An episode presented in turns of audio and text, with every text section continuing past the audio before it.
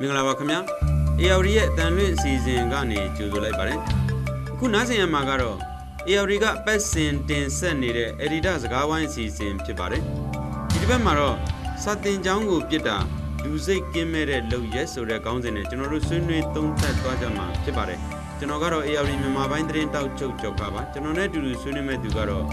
ARD ရဲ့ Editor ချုပ်အောင်စောဖြစ်ပါတယ်ကောင်းစောမင်္ဂလာပါအာမင်္ဂလာပါကိုကျော်ခ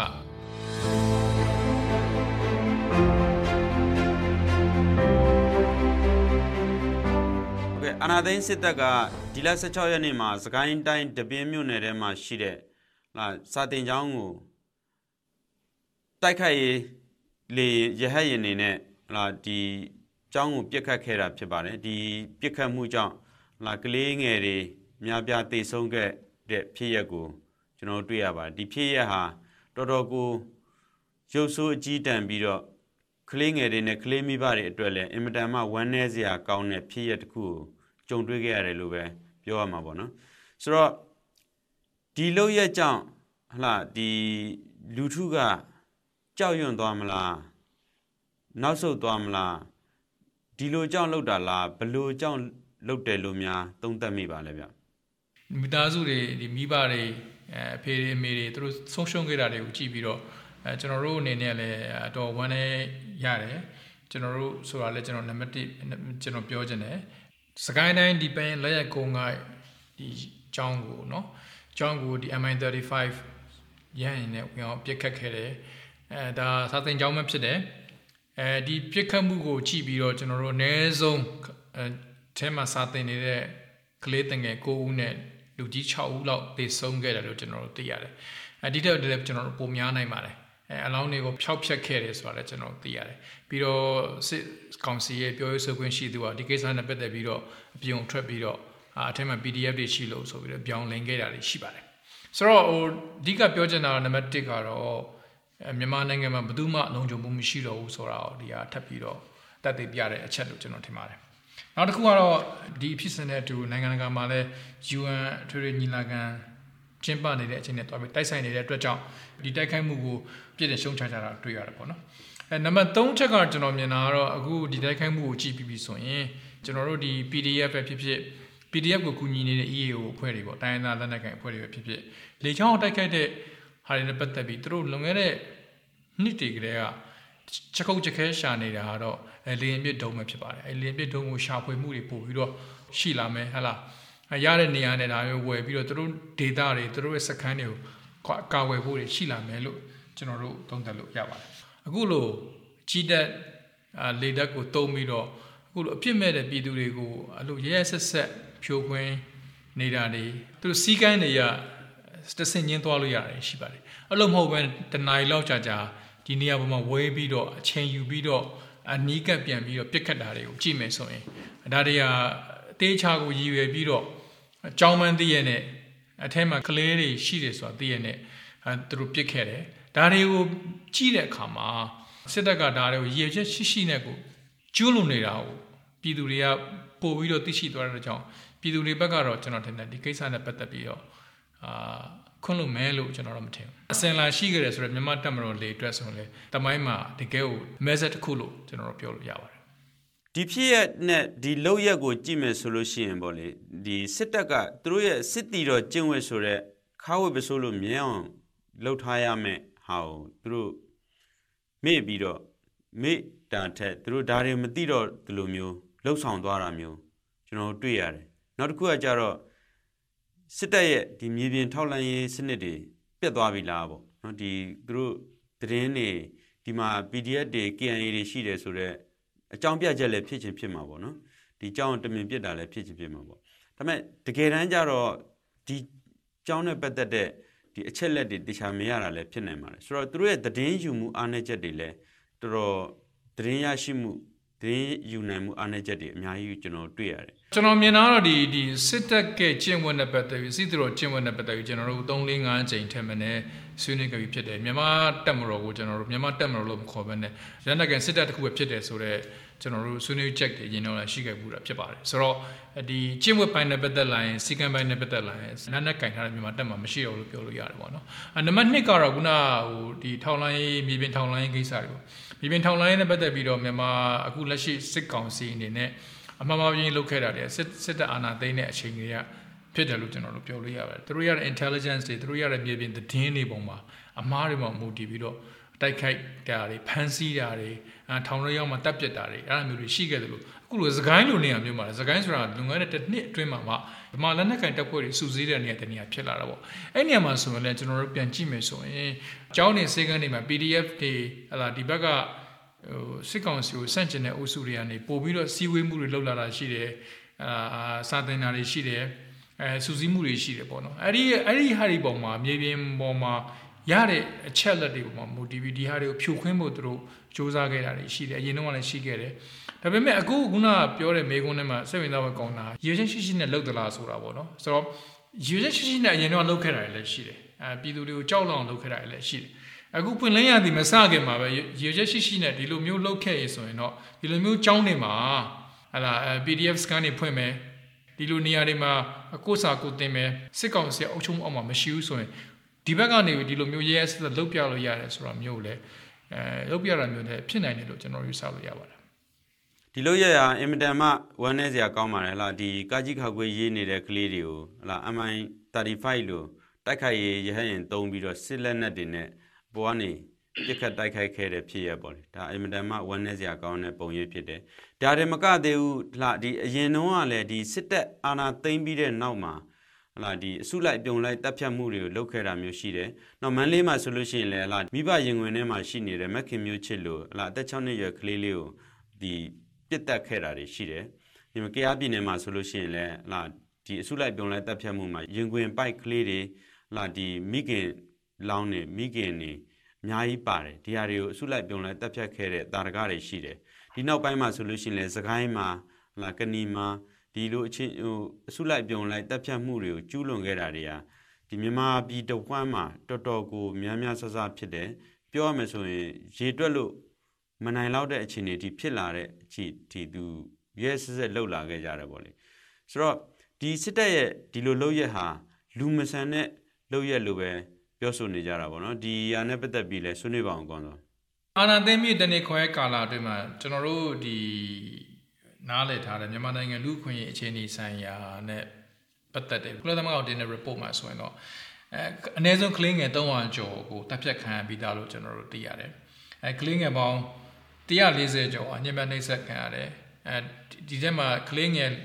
တော်များများလည်းဖန်ဆီးခြင်းခံရတယ်ပေါ့နော်ခုနပြောသွားသလိုမျိုးရင်ခွင်ထဲမှာ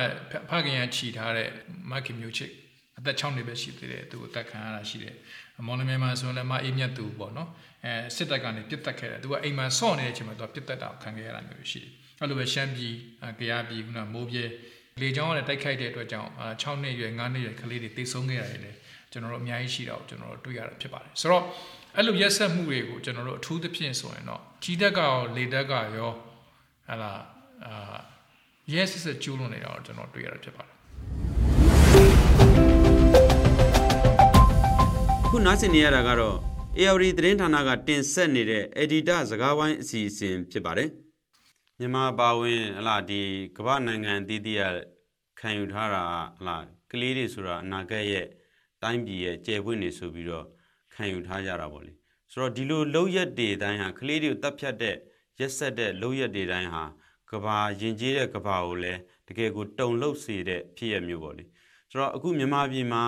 အခုလိုခုနပြောသလိုအစုလိုက်ပြုံးလက်တက်ဖြတ်မှုတွေအခုနောက်ဆုံးပိတ်လှုပ်သွားတဲ့ဒီဒီပေးရင်ကအခုចောင်းဟိုတိုက်ခိုက်တက်ဖြတ်သွားတဲ့လုံရက်တွေကြောင့်ပေါ့လေဘလိုမျိုး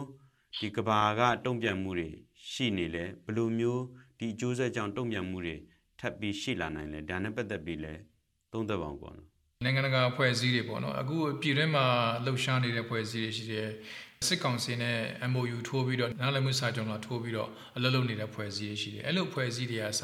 UNICEF Save the Children စတဲ့ဖွဲ့စည်းတွေကနေပြီးတော့အဲပြစ်တင်ရှုံချတာတွေကိုကျွန်တော်တို့တွေ့ရတယ်ဒါပေမဲ့တရေနိုးပြီးပြစ်တင်ရှုံချတဲ့ပုံစံမျိုးဆန်ဆန်မျိုးကိုကျွန်တော်တို့တွေ့ရတယ်ပေါ့နော်ချိုးထုတ်ပြန်ချက်ဒီမှာဆိုရင်လည်းတရားခံဘယ်သူလဲဆိုတာကိုသူတို့မပြောရဲဘဲနဲ့ထုတ်ပြန်ချက်ထဲမှာတဲတဲကွဲမဖော်ပြရဲတာကိုကျွန်တော်တွေ့ရတယ် ဆိုတော့ဒါတွေကိုကြည့်မယ်ဆိုရင်တော့သူတို့တွေဘက်ကကြောင်သူတော်ဆန္ဒကိုကျွန်တော်တွေ့ရတယ်ပေါ့ဒါပေမဲ့တကယ်တကယ်မှာတော့ဒီကိစ္စတွေနဲ့ပတ်သက်လာရင်ကဘာမှာရှိတဲ့အဖွဲ့အစည်းတွေ UN ပါမယ်အဖွဲ့အစည်းတွေကနေပြီးတော့ဒီကိစ္စဘယ်လိုအရေးယူဆောင်ရွက်မလဲဘယ်လို accountable ဖြစ်အောင်လုပ်မလဲအဲဒါအပြင်မြန်မာနိုင်ငံရဲ့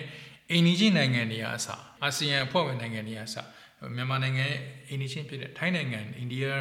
ဆိုရက်စတဲ့နိုင်ငံတွေအစားဒီဒီဖြစ်ရကိုကြည့်ပြီးတော့ အာဒီသူတို့ရဲ့မီဒီယာတွေမှာလည်းရေးသားဖော်ပြတာဖြစ်တယ်လို့သူတို့လူမျိုးတွေကိုယ်တိုင်အစားဒါကိုအံ့ဩတုံ့လှုပ်ပြီးတုံ့ပြန်တာကိုကျွန်တော်တို့တွေ့ရတယ်ပေါ့နော်နောက်တစ်ချိန်တည်းမှာပဲကမ္ဘာကုလသမဂ္ဂအထွေထွေညီလာခံကျင်းပနေတဲ့အချိန်လည်းဖြစ်တယ်အဲ့ဒီအချိန်မှာပဲ American သမ္မတ Joe Biden ကနေပြီးတော့မြန်မာနိုင်ငံမှာအာဏာသိမ်းထားတဲ့စစ်တပ်ကဒီမိုကရေစီရဲ့တက်ကြွလှုပ်ရှားသူတွေအတိုင်းအသားလူမျိုးစုတွေကိုစိုးဝါတဲ့လူခွင့်ချုပ်ဖောက်မှုတွေနဲ့တိုင်းသားလူမျိုးစုတွေအပေါ်မှာစိုးဝါတဲ့လူခွင့်ချုပ်ဖောက်မှုတွေ ကျွန်းလွန်နေတဲ့အကြောင်းသူကမိန်ကုန်းထဲမှာထည့်သွင်းပြောကြတာကိုတွေ့ရတယ်ပေါ့နော်ဒါတွေနဲ့တွေကျွန်တော်လုံလောက်မှာလားဒါအပြင် UN ရဲ့ trade တွေးမှုချုပ်ဖြစ်သူကစာတင်ကြောင်းပြစ်ခတ်မှုဝေဖန်သွားတာကိုတွေ့ရတယ်ဒါပေမဲ့ဒီဝေဖန်တာနဲ့တွေလုံလောက်မှာလားဆိုတဲ့မိကုန်းတွေကနောက်ဆက်တွဲပါလာတာကိုတွေ့ရတယ်ဒီလိုပြစ်တင်တာရှုတ်ချတာတွေနဲ့တင်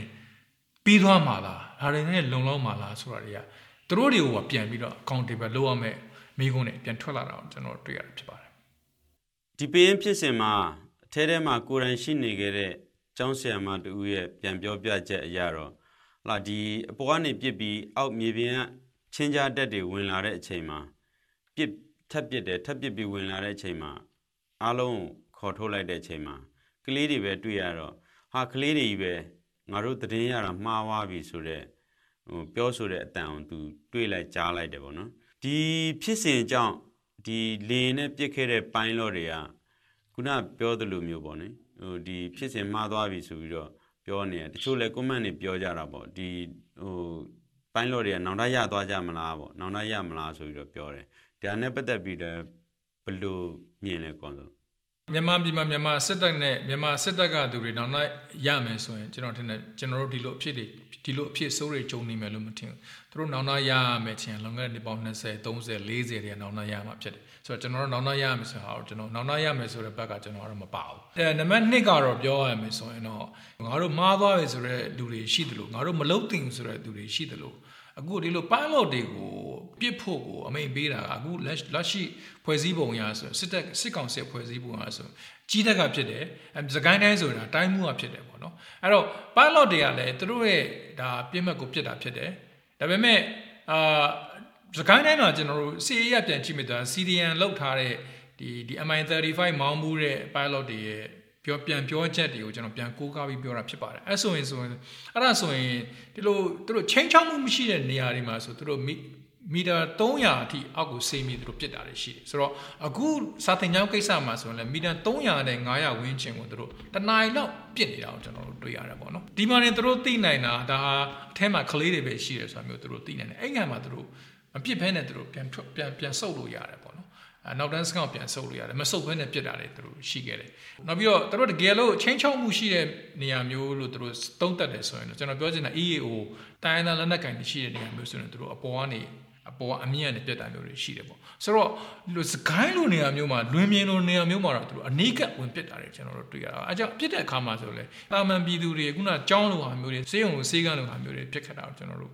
အများနဲ့ကြုံတွေ့ရတာပေါ့ဆိုတော့ pilot တွေကသူတို့သူတို့ရဲ့အမိန်တိုင်းလောက်တာဖြစ်တယ် အဲသူတို့ရဲ့ဒီဟာမျိုးကိုသူတို့လုပ်ပြီးဆိုရင်သူတို့ယာတုဘလောက်တက်မှာလဲဒီစစ်တပ်မှာသူတို့ဆက်ပြီးတော့ဘယ်လောက်နေလို့ရမလဲသူတို့လုံခြုံရေးအတွက်ကိုပဲသူတို့ရဲ့ယာတုတက်ရေးအတွက်ကိုပဲကြည်နေတဲ့သူတွေကများတယ်လို့ကျွန်တော်တို့ထင်တယ်။ဘာကြောင့်လဲဆိုမနှစ်ကကျွန်တော်ပြန်ကြည့်မယ်ဆိုရင်ဒီပါလိုမီတာစုတွေနဲ့ပတ်သက်ပြီးတော့အာ CDM အုပ်စုတွေဒီအတိုက်ခံအုပ်စုတွေကနေပြီးတော့အာသူတို့တွေကိုချင်းချောက်တာတွေပြစ်ခတ်မှုတွေနဲ့ပတ်သက်ပြီးတော့ social punishment နဲ့လုတ်လုတ်ခဲ့တော်လဲပဲအခုအချိန်ကြီးလေသက်ကနေပြီးတော့ လေသက်ကနေတကယ်တကယ်တော့အကြီးကျယ်ကို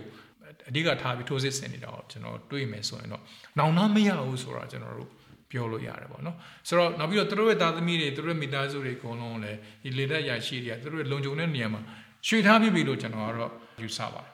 ဟုတ်ကဲ့မကြခင်လပိုင်းနေမှာဆိုလို့ရှိရင်မြန်မာနိုင်ငံအတွင်းမှာပွင့်လင်းရသည့်စစ်စင်ရေးတွေလာတော့မယ်လို့ကျွန်တော်ကြိုမြင်နေရပါတယ်ဆိုတော့အဲ့ဒီစစ်စင်ရေးတွေအတွက်လည်းဟလာစစ်တပ်ပါဝင် တိုင်းသားလက်နက်ကင်တွေ PDF တွေအစဟလာဒီပွင့်လင်းရသည့်စစ်စင်ရေးအတွက်ပြင်ဆင်နေကြတာကျွန်တော်စုံစမ်းသိရှိရတယ်ပေါ့လေဆိုတော့အဲ့ဒီအတွက်စစ်တီအင်အားတွေလက်နက်ဝယ်တာတွေရိတ်ခါတွေစုဆောင်းနေကြတာပေါ့လေဒါဒါပေမဲ့ဒီနေရာမှာဟိုတခုစိတ်ဝင်စားဖို့ကောင်းတာတိုင်းသားလက်နက်ကင်တောင်တန်းတွေကိုရရှိထားတဲ့ဒီတိုင်းသားလက်နက်ကင်နေမြေတွေနဲ့ဟလာသခိုင်းနဲ့ ကြတော့နေမြေဒေသချင်းမတူဘူးလွင်ပြင်လိုဖြစ်နေတဲ့သခိုင်းအတွက်ပို့ပြီးစိုးရိမ်စရာရှိရလို့မြင်ပါတယ်ဆိုတော့ဒါနဲ့ပတ်သက်ပြီးလည်းသုံးသက်ပေါင်းကောအဲ့သုံးသက်ချက်ကမှန်တယ်ပွင့်လင်းရသည်ရောက်ပြီဆိုရင်စကိုင်းရလေဓာတ်နဲ့ကြီးတဲ့တိုက်ခိုက်မှုပိုခမ်းမယ်လို့ကျွန်တော်တို့သုံးသက်လို့ရပါတယ်ဥပမာအပြင်စကိုင်းနဲ့အဲဆက်ဆက်နေတဲ့ကျွန်တော်ချင်းုံကြည့်မယ်ဆိုရင်တော့အခုချိန်ကြီးဟာလာကြီးဓာတ်ကရောလေဓာတ်ကရော ချင်းုံချင်းကတဲ့ပုံစံနဲ့စကိုင်းကိုချင်းကတဲ့ပုံစံမတူတော့တွေ့ရစကိုင်းကိုပို့ပြီးတော့ဖိတာအောင်ကျွန်တော်တို့တွေ့ရတာပေါ့နော်ဆိုတော့နောက်ပြီးတော့ EAO data တွေမှာဆိုရင်လည်းခုန MI17 ဆိုရင် MI MI17 လို့ခေါ်တဲ့ဒီထောက်ဖို့ရဟန်းရင်တွေနဲ့ MI35 လို့ခေါ်တဲ့တိုက်ခိုက်ရဟန်းရင်တွေဒီမှာတခြားရဟန်းရင်တွေလေရင်တွေသွားတဲ့ခါမှာတော့မှ ဒီရဟန်းရင်တွေမစင်ရဘူးဘာလို့ကြောင့်လဲဆိုတော့အထက်မှာလေရင်ပြစ်တဲ့ဒုံမရှိရင်တော့မှနော်0.5လို့ဟာမျိုးတွေဆက်လက်လို့ဟာမျိုးတွေနောက်ဆုံးပြီးလင်းရဟရင်စင်းနေတဲ့အချိန်မှာအနိုင်ပြန်ဖြစ်တဲ့အချိန်မှာရရ IBG နဲ့ပြစ်လို့ရတာမျိုးတွေရှိတယ်ပေါ့နော်ဆိုတော့ဒါမျိုးကြောင့် EO data ကိုသွားတဲ့စစ်စင်ရေးပုံစံနဲ့စကိုင်းနဲ့တော့ကျွန်တော်တို့မတူတာမျိုးတွေ့ရတယ်အဲကြောင့်ဒါကိုပြန်ကြည့်မယ်ဆိုရင်ခုနပြောတဲ့မြေကုန်းပြန်ကောက်မယ်ဆိုရင်တော့ကွင်လင်းရသည်မှဆိုရင်တော့မှအဲဒီစကိုင်းမှာရှိတဲ့ PDF တွေ resistant အုပ်စုတွေ အနေနဲ့ view ဟာမရှိရင်တို့မှာ plan ကောင်းကောင်းမရှိရင်ပို့ပြီးတော့အထိနာမဲ့သဘောရှိတယ်လို့ကျွန်တော်တို့အဲကျွန်တော်တို့တွက်ဆလို့ရတယ်ဒါပေမဲ့ EAO တွေနဲ့တွဲပြီးတိုက်နေတဲ့တိုင်းသားနယ်တွေမှာရှိတဲ့ PDF တွေကတော့ပို့ပြီးတော့ပြင်ဆင်မှုရှိနိုင်တယ်လို့ကျွန်တော်တို့သုံးသပ်လို့ရတယ်ပေါ့နော်ကျွန်တော်ပြောချင်တာဒီ MI17 တို့ MI35 ကိုဒီမောင်းနေတဲ့ pilot တွေရဲ့ပြောဆိုချက်တွေကိုကြည့်မယ်ဆိုရင်လည်း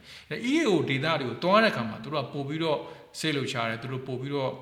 အဲသူတို့သူတို့မှာစွဲရင်မှုတွေရှိတယ်။ဘာကြောင့်လဲဆိုအဲ့ data တွေမှာသူတို့ပြန်ပြီးခံပစ်နိုင်တဲ့လက်နက်တွေရှိတယ်။အနည်းဆုံးလင်းပစ်ဒုံးကြီးမရှိတော့မှသူတို့လင်းသူတို့ရဲ့ရဟန်းရင်တွေအနေကိုစီးမိဆိုတာနဲ့ပြန်ပြီးခံပစ်နိုင်တဲ့လက်နက်တွေရှိတယ်ဆိုတော့သိနေတဲ့အတွက်ကြောင့်ဖြစ်တယ်ပေါ့နော်။ဒါအပြင်ကျွန်တော်တို့ထင်တယ်ပို့ပြီးတော့စိုးရင်မကောင်းတာပါလဲဆိုတော့မကြာခင်ကရောက်လာတဲ့ SU30 လို့ခေါ်တဲ့ဒီရုရှားလာတဲ့နောက်ဆုံးမော်တိုက်ခိုက်ရေးလေမြန်တွေပေါ့။အဲ့တိုက်ခိုက်ရေးလေမြန်တွေက အခုပွင့်လင်းရသည်မှာဆိုရင်ပွင့်လင်းရသည်စစ်စင်ရေးမှာဆိုရင်စွမ်းရည်လွန်မြင့်တဲ့လေမြန်တွေကိုတုံးပြီးတော့ PDF scan တွေ EO တွေနဲ့တွဲတက်နေတဲ့ PDF scan တွေရဲ့ထောက်ပံ့ရေးနေရာတွေနောက်တန်း scan တွေပါဖြည့်ဆည်းတိုက်ခိုက်နိုင်တဲ့ဟာမျိုးတွေရှိလာနိုင်တယ်ဆိုတဲ့သုံးသပ်ချက်တွေရှိနေအောင်ကျွန်တော်တွေ့ရတာဖြစ်ပါတယ်။ဒါကြောင့်ကျွန်တော်ကပြောတာကဒီဖြစ်ရတဲ့နောက်ပိုင်းမှာအခုအခုဖြစ်ခဲ့တဲ့ဒီပြန်ရဖြစ်ရတဲ့ကိုကြည့်မယ်ဆိုရင်တော့ဒီ PDF တွေ EO တွေအနေနဲ့ ဒီပင်လင်းရသေးတဲ့ပိုပြီးပြင်ဆင်မှုတွေရှိလာမဲ့အပြင်ဒီဒီရဟန်းရင်တွေကိုအ ਨੇ ဆုံးပြစ်ချနိုင်မဲ့အဲလင်ပြစ်ဒုံးတွေကိုအထူးတလဲရှာဖွေမှုအပတ်တကုတ်ရှာဖွေမှုတွေချက်ခုတ်ချက်ခဲရှာဖွေမှုတွေပိုပြီးရှိလာမယ်လို့ကျွန်တော်အသုံးသပ်ပါတယ်ဟုတ်ကဲ့ကိုအောင်စောကျေးဇူးတင်ပါတယ်ကျေးဇူးပါကိုကျော်က